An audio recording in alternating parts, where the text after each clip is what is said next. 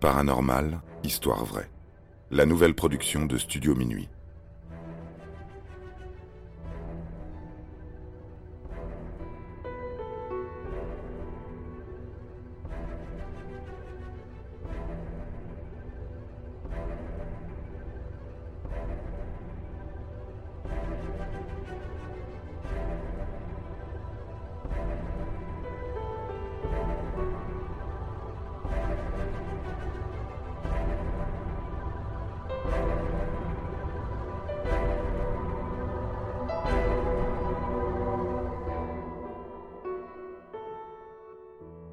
Le phare maudit de Thévenec.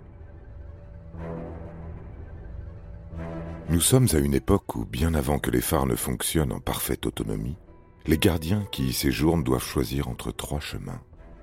Ils peuvent tout d'abord aller au paradis, dans un phare côtier sur le continent, permettant une certaine proximité avec famille et civilisation.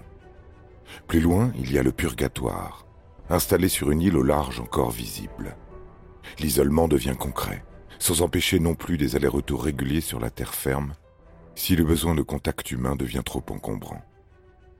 Mais souvent la distance est telle, les conditions sont si extrêmes que la personne affectée doit être prête à rester seule des semaines, prisonnière d'un maigre îlot rocheux perdu en mer. Elle se rend en enfer. À vrai dire, la carrière du gardien est déjà toute tracée et ne lui laisse pas vraiment le choix.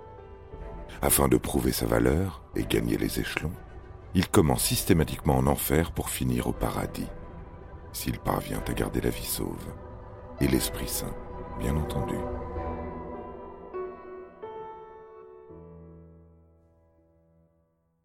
À la fin du XIXe siècle, les marins bretons souhaitent exploiter un passage maritime entre la pointe du Raz, boudonnais du Finistère, et l'île de Saint, située à 10 km à l'ouest. La violence des courants rend la manœuvre dangereuse. Ce n'est pas pour rien que l'on appelle le secteur la baie des trépassés, où coulent les navires et flottent les noyés. Dans le but de guider les bateaux à bon port, on décide en 1869 de construire le phare de Thévenec. Une tour carrée, de onze mètres de haut, jouxtée à une petite maison comprenant une cuisine, deux chambres et un grenier, le tout sur un étroit rocher situé aux coordonnées suivantes 48 degrés 4 minutes 17 secondes nord, 4 degrés 47 minutes 43 secondes ouest. Sa localisation le rend délicat à classer. Le phare n'est pas vraiment haute mer, il n'est pas entouré d'eau à perte de vue. On ne peut donc pas parler d'enfer.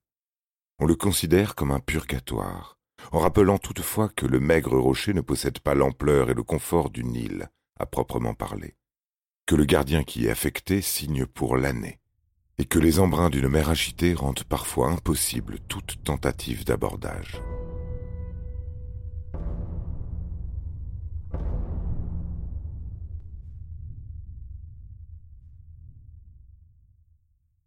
Le premier gardien à tenter sa chance se prénomme Henri Guézenec.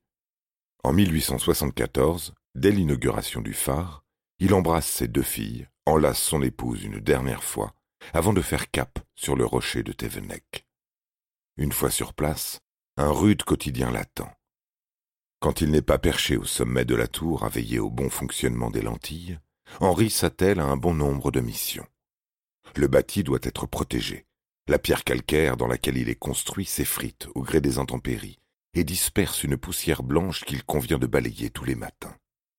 Ajoutez à cela l'entretien de la ferronnerie, tuyauterie, système d'alimentation du phare, et à la fin de sa journée, le gardien ne peut que s'écrouler dans son lit, avant même de s'être déchaussé.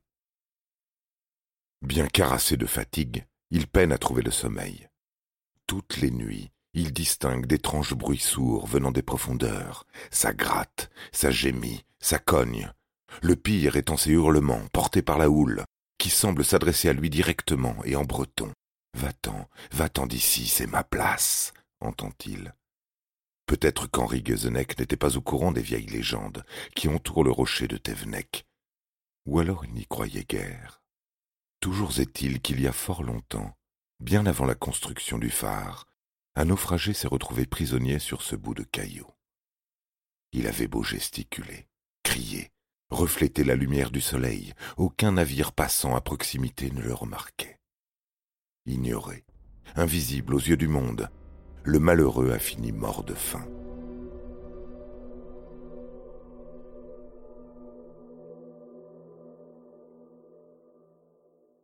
Au bout de quelques mois seulement, rendu à moitié fou par la compagnie du fantôme laissé pour compte, Henri Guézenec abandonne ses fonctions et se précipite sur le bateau de ravitaillement, après qu'une tempête coriace ait retardé son arrivée de sept jours. Un second prétendant prend le relais, Alain Menou, un vieux loup de mer sans doute, qui rigole doucement lorsqu'on lui parle de l'esprit malveillant et du gardien devenu dément. Il tiendra bon six années entières, avant de déclarer forfait et de perdre la tête à son tour. Depuis, les habitants de Plogoff, village au bord de la pointe du Raz, sont persuadés que ce phare est maudit. Afin de rassurer tout le monde, un curé est embarqué, puis conduit sur ce rocher. Là, il s'emploie à bénir l'endroit et intime au diable d'aller voir ailleurs. L'intention est louable, mais le malin n'en a que faire. Deux nouveaux gardiens sont envoyés coup sur coup et meurent l'un après l'autre. Le premier fait une chute dans les brisants de l'îlot et se rompt le cou. Le second se blesse avec son couteau, sectionnant l'artère fémorale.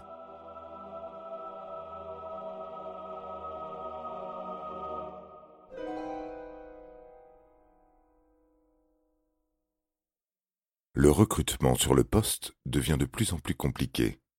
Les candidats se font rares et les heureux élus ne résistent pas longtemps avant de demander leur mutation. En 1897, les autorités compétentes déclarent que le futur gardien de Thévenec aura désormais l'autorisation d'être accompagné par sa famille, employé comme auxiliaire. La décision relance l'intérêt général et à la fin du mois de décembre, le couple repart et leur fils s'installe au phare. Ils ne sont pas venus les mains vides.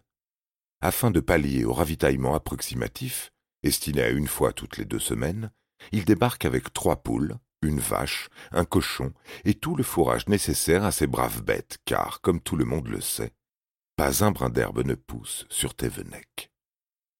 Les premières années se déroulent sans encombre.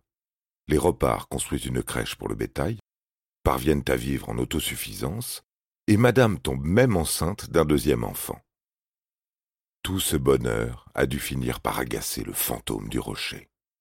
Âgé de quelques mois, le nouveau-né ne parvient pas à s'acclimater et décède d'une insuffisance respiratoire. Peu de temps après, et comme un malheur n'arrive jamais seul, c'est un ouragan qui arrache le toit de la maison. Le pauvre gardien meurt écrasé sous les décombres. En attendant l'arrivée des secours, Madame Repart est contrainte d'utiliser du sel pour conserver le corps de son défunt mari.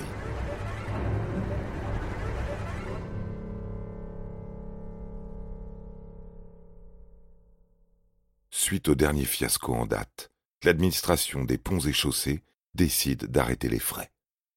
En 1910, le phare est automatisé. On y installe un feu permanent, qu'il suffit d'alimenter tous les six mois, épargnant ainsi au gardien d'être présent au jour le jour et d'y laisser sa peau ou sa tête.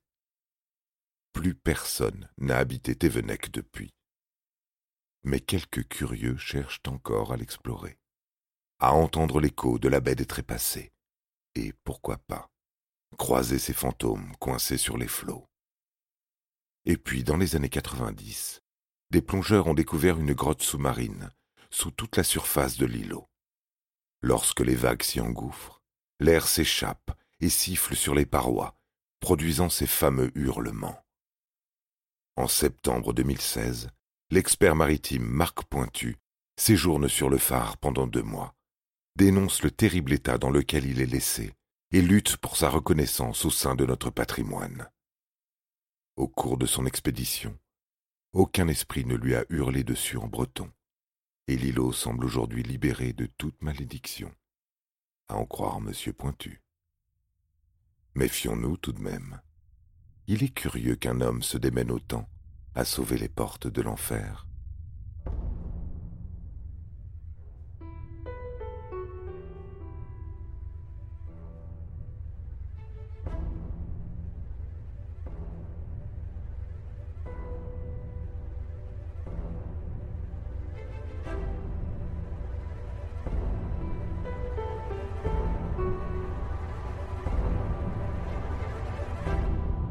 Paranormal, histoire vraie. La nouvelle production de Studio Minuit. Interprétation Florent Houlier. Production John Mack. Musique composée par David Rampillon.